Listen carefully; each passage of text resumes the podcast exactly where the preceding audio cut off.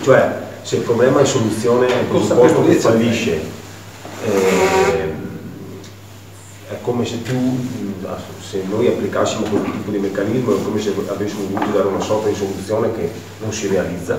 Ovviamente. E dunque il focus doveva, doveva portare. Allora, la consapevolezza di sé è un livello di percezione che si basa sulla, sul fatto di conoscersi, dove per conoscersi cosa intendiamo? Intendiamo eh, intanto scoprire che esiste il mondo delle emozioni, scoprire che il mondo delle emozioni guida i nostri comportamenti in maniera molto sostanziale cosa che non è nella nostra cultura, nel senso che con tutto il rispetto, ma eh, voglio dire anche a scuola, negli ambienti formativi eccetera, l'emozionalità è un tema difficilissimo da trattare, tendenzialmente ovviamente quindi si tende a non trattarlo perché sulla base di quali principi.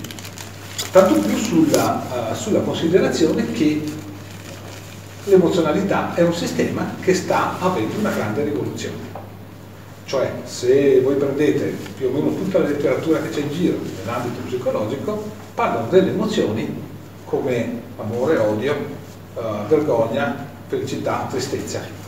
Ed è già un grandissimo errore perché si è identificato che le emozioni non sono quelle, quelli sono sentimenti, cioè strutture articolate del sentire, cioè eh, complessate del sentire. Le emozioni sono soltanto due, sono l'attrazione, ossia quel sistema che ci ci guida, ci spinge a vivere, la vitalità sostanzialmente, e la paura come regolatore.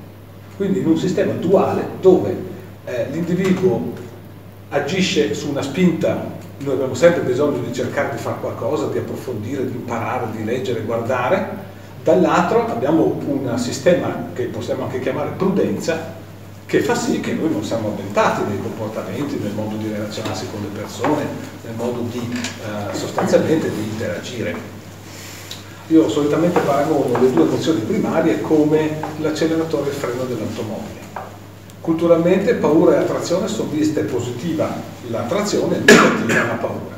In realtà è sbagliato, perché per l'appunto invece siamo davanti a un dinamismo funzionale, biologicamente predeterminato, che sostanzialmente acceleratore e freno perché sono tutti e due utili.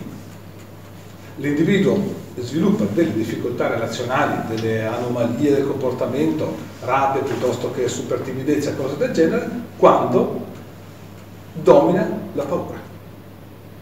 Quindi nel mio modello emozionale, se domina la paura, io tenderò ad avere tutta una serie di modi di percepire la realtà, modi di interagire, modi di comportarmi, modi di esprimermi che segnalano la mia paura e pertanto segnalando la mia paura vengono implicitamente letti dall'esterno e l'esterno si comporta di conseguenza. Pertanto comprendiamo che è un tema difficile da trattare a livello formativo perché per l'appunto o non si conosce bene oppure diventa parlare di qualcosa che si fa fatica a spiegare.